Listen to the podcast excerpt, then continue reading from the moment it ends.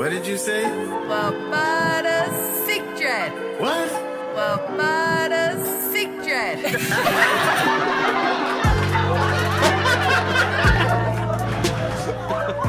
Mother sick. Well, mother sick. Greetings, ladies and gentlemen.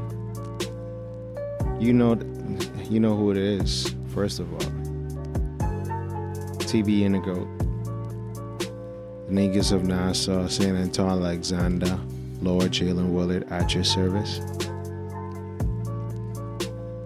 And we have another episode of Well Mudda Sick. Well, Mudda Sick. Now you see the title Weddings and Funerals.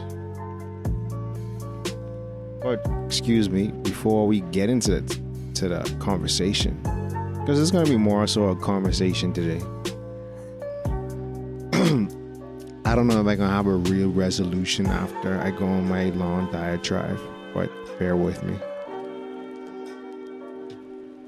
But if you would like to sponsor with Mudda Sick or Everink or any other thing that we here at the Original People Network have on queue and coming straight to you, feel free to email us at the Original People Network at gmail.com. Or, you know what I like to say, slide in our DMs Facebook, Twitter, Instagram, you know, for any queries, questions, or concerns. Or, you know, something you would like to for me to discuss.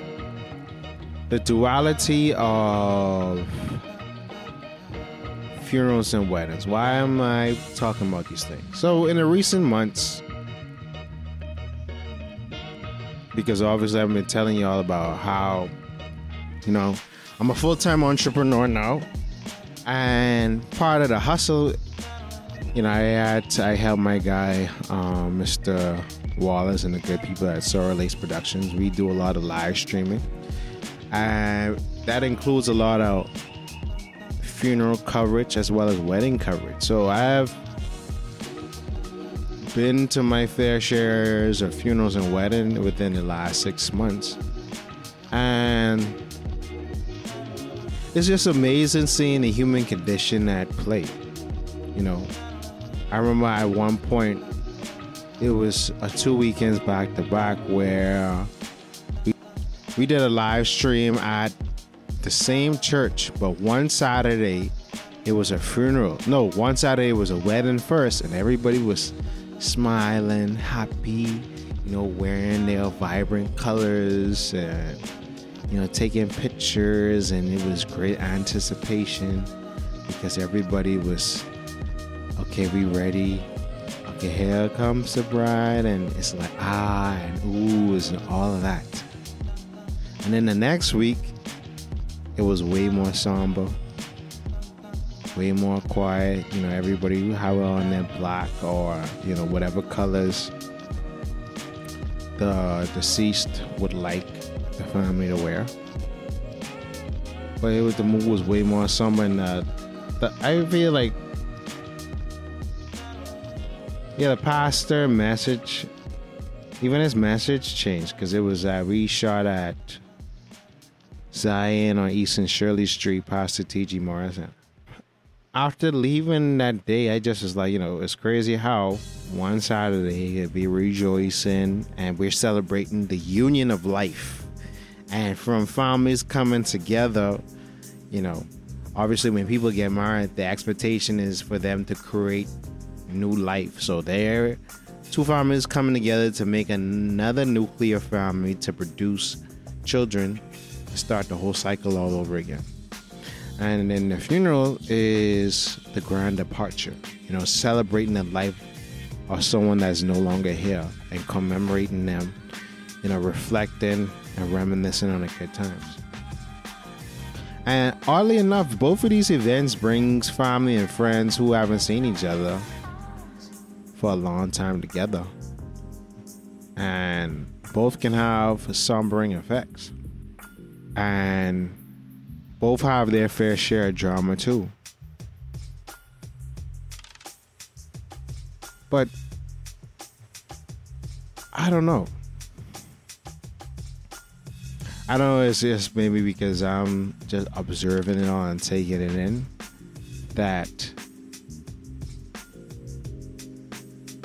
funerals always bring to to the forefront of everybody's minds that life is short and there is a high possibility that this could be you soon in this box and people could be standing up and memorializing you reflecting on what you've done.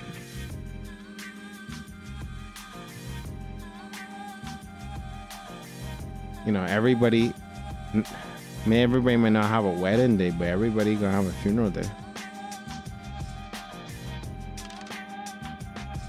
So funerals oftentimes make you think about that, make you want to, you know, hold a little bit closer to the ones you love.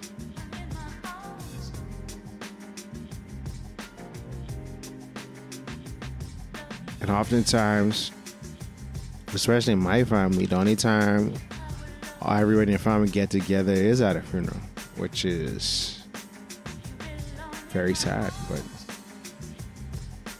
you know, and funerals oftentimes bring out a lot of ill feelings. Like, let's say, for instance, you lose a key, a glue member of your family, like a grandparent or somebody that keeps the family together. And when that person is gone, everybody start having conflict with each other. And then, you know, when you throw in the will and the will not being set up properly, and people want this and that, and you know, your siblings turn into enemies over property and things of that nature actually, on a side note, if you're listening to this, make sure you have a will and your things are in a fair, your, your affairs are in order, I should say. As well as, I think I spoke about this in, in some previous episodes. Understanding financial literacy and understanding the power of generation generational health. Well, look at me saying generational health. The generational wealth uh, how really key and important that is. But off that side note, though, now, funerals make you reflect on your life and wanting to clutch to your loved ones close. But a wedding make you think, how could I connect to the one that I love? Like the one that's there for me.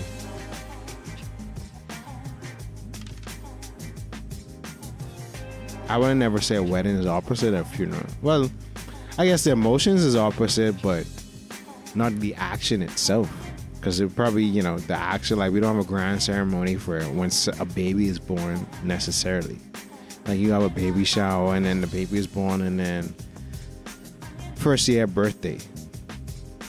So, um, but again, a wedding time for merriment, you know, you have the service but this time, you know, after the service, everybody can't wait to get to the party because now it's time to. Now you you got in the front of everybody and made this commitment to this next person until death do us part. And now everybody gets to celebrate your union. But I guess that's the. I guess weddings and funerals could be opposite in those from that standpoint to where weddings is about the unification and funerals are about separation. But what I take from this process is that in life you're going to experience a whole range of things. Like I think um, in the book, in I think in Ecclesiastes Solomon, wait, let me look this up to make sure I'm quoting this right. Will I misquote it? Solomon said something to this effect, but this comes from James. Look at me quoting scripture verses. But this comes from James 4, verse 14, in the NLV version. How do you know what your life will be like tomorrow? Your life is like the morning fog. It is here a little while, then it's gone. Now that might sound really, really grim. Let me read that again. James 4, verse 14. I also I know King Solomon had a similar sentiment. But I'm reading this in the NLT version. How do you know what your life will be like tomorrow? Your life is like the morning fog. It's here a little while and it's gone. Now that might sound very, very, you know, depressing. But it's true. You know, we grow older.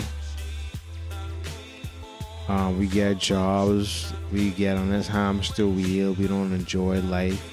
There's seldom moments we enjoy life. Like I just had an aunt that turned 70 a few weeks ago and another family member that turned 60. You know, they're still around for now. You know, God spare life. They see many more. And, you know, they had grand celebrations. You know, I was never really, to be honest, um, I never really liked going to funerals and then I never went to many weddings. For instance, I still don't know how to do the electric slide. So when it comes down time for me to get married, that's a few things I'll need to practice beforehand. But um yeah, I really didn't start going to weddings until like two, three years ago because I missed a lot of my other friends who got married when we were in our earlier 20s. I missed a lot of their weddings because I was off to school. And then, you know, I got to go to some family members and friends' weddings this past decade, and then of course working at some of these weddings as well. But yeah, you live, you know. I was never a person that really celebrated birthdays because how I was raised, and it was just treated as such a matter of fact. And you know, I always I worked couple graduations recently, and I hated my high school and college graduation because it was like, yeah, like all right, we celebrate this now, but this don't really mean nothing in this grand scheme of things. Um, but yeah, but celebrating life is really essential in our human existence and not just only celebrating life when it's good, celebrating life when it's bad, for all the way through, even to the day and they put you six feet under. It should always be a celebration. You know, um, it's all a part of the human experience. We transition through many phases. We were all originally, you know, just a separate egg and sperm cell that bonded and then we incubated in our mother's wombs for I'll say nine to ten months. And then we were toddlers and then we grew into children and then teenagers and then young adults. And then we started to match with someone and have children of our own and the cycle just continues and continues and continues. And then one day we wake up and we're grandparents old wrinkled. Well at least i ain't trying to be all that. Trying to you know stay with my healthy regimen and at least retain some of my physical youth and you know vigor. But most of the people you know they age out and then they passed away. And you sometimes get stuck and be like, where did all the time go? Did I maximize and enjoy my life while I'm here? Am I even working within my purpose? Is there someone out there for me to love and for me to unite with? Did I tell that person before they leave, I love you? All these questions go through your mind. You know, I recently went back to my old high school and was astonished to see a lot of my old teachers are there. One actually, one just recently retired. Uh, my old English teacher, Miss Thompson, and you know, I was like, I, you know, I had to tell her congratulations. I'm like, you know, you, I see you hanging up. She's like, yeah, I have to until I can't, I can't work until I can't move no more. Like, I gotta go enjoy life.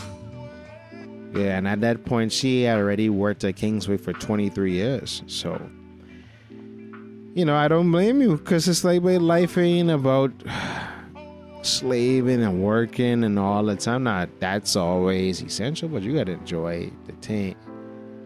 For the most part, you have to enjoy the life. Life is for living it.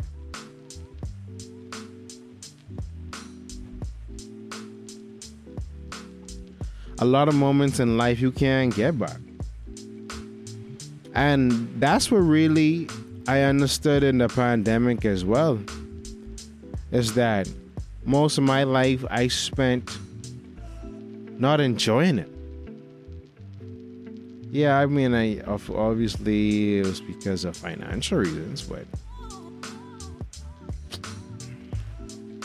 or you know, just making sacrifices for a quote unquote greater good, which I thought that I was doing, but for the most part, I wasn't enjoying life. I wasn't.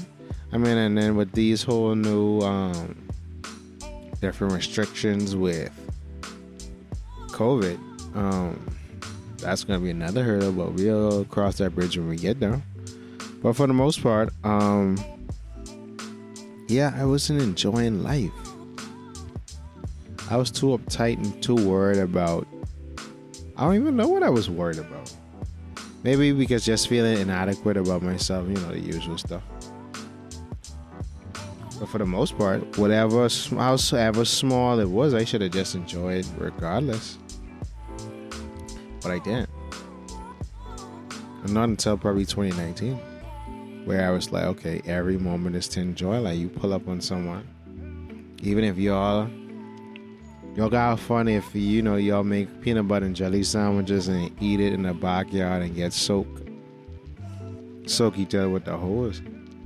That's still a good time. You don't necessarily have to do something grandiose and spectacular, but all in all, like, hey, when we get old and when people leave and when we lose loved ones, all we have left are memories. Even when we age out. Let's say because I I pray to God I want to live until 100, but I know that's gonna be a very dreadful existence to a certain degree, depending on the perspective, because you will see most of the people that you came to know leave you.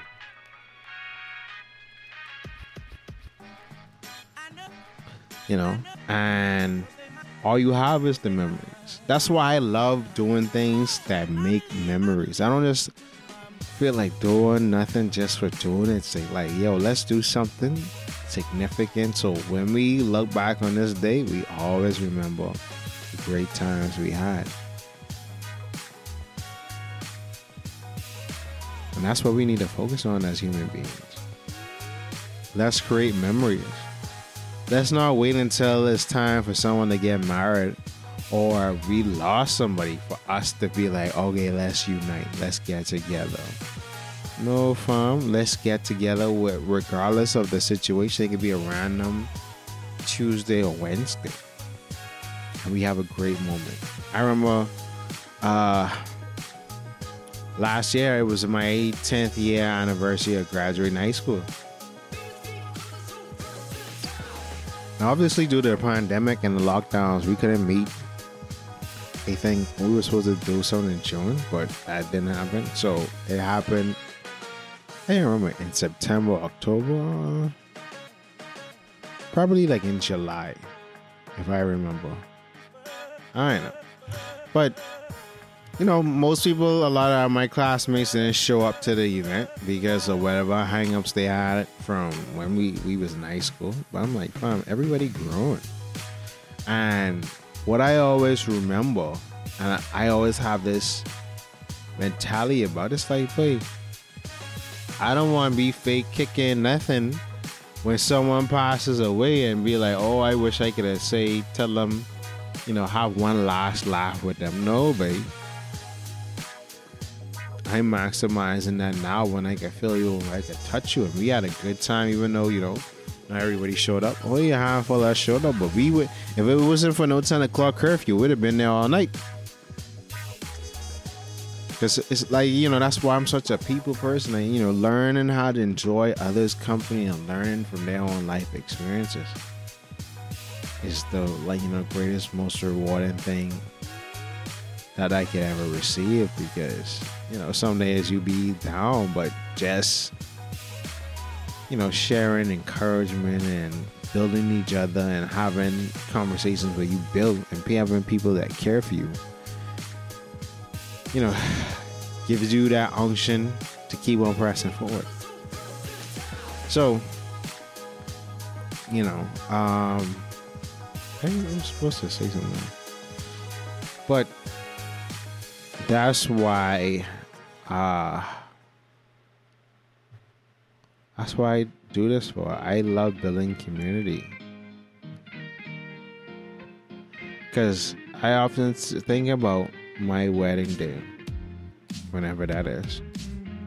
And, you know, that union life and starting a family. But I often, even more than my wedding day, I often think about my funeral day.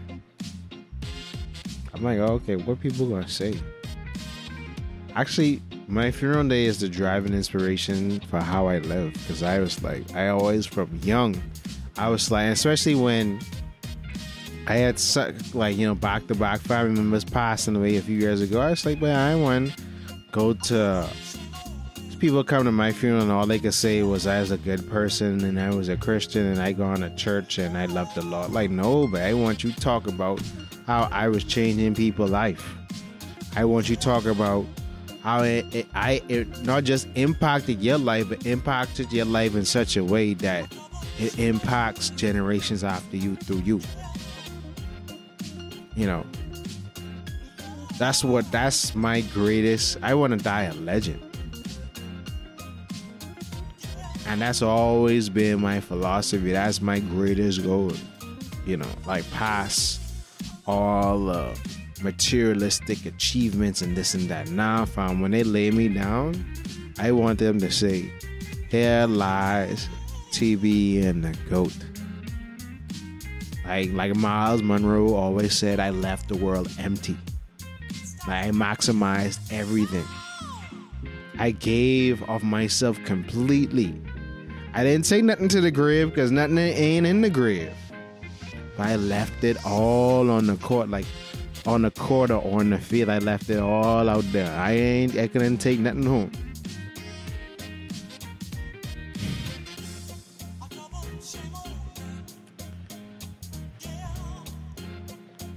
But the duality of life, weddings and funerals.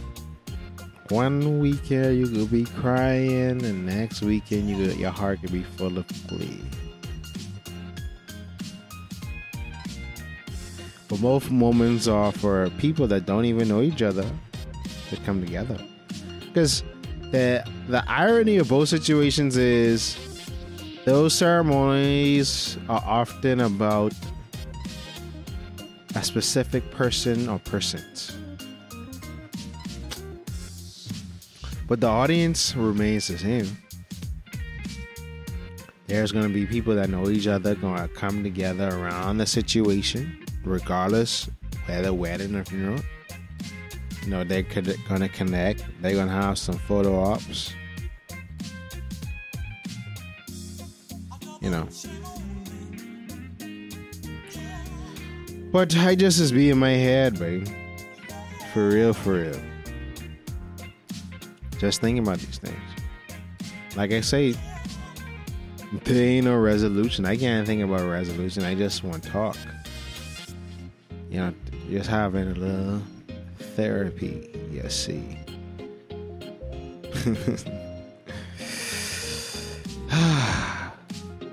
but next time when you go to a wedding or funeral, try to make a new friend try not to uh, like just have those moments be the only moments that you connect with family and friends that you haven't seen in a long time. Check up on people. Don't make it wait until there's big events for you to ask people how they doing. Whether it be in the highest of height moments, because people always want to come around when you're getting married. Or they want to come around when you lose somebody. Nah. Come around when I ain't got nothing going on, when I'm just chilling in my regular, regular life. Things will be alright. Well, that's sick. Yeah, you see, I tell you, this thing, you really have no red. red um, blah, blah. Look at me messing up my words.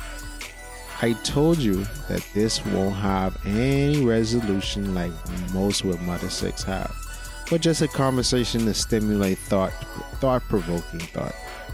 Is that I? It's just a conversation to be thought-provoking. Okay, I used it right there.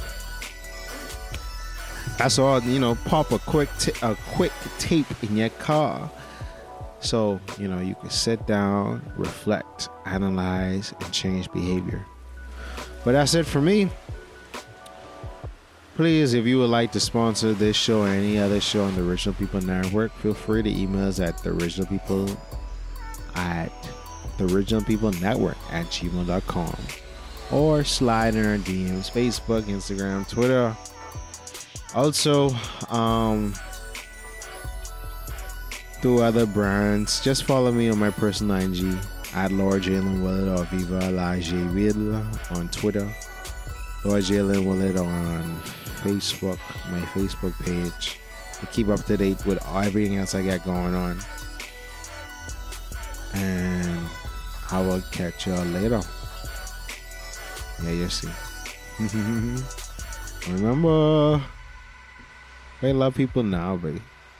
That's it.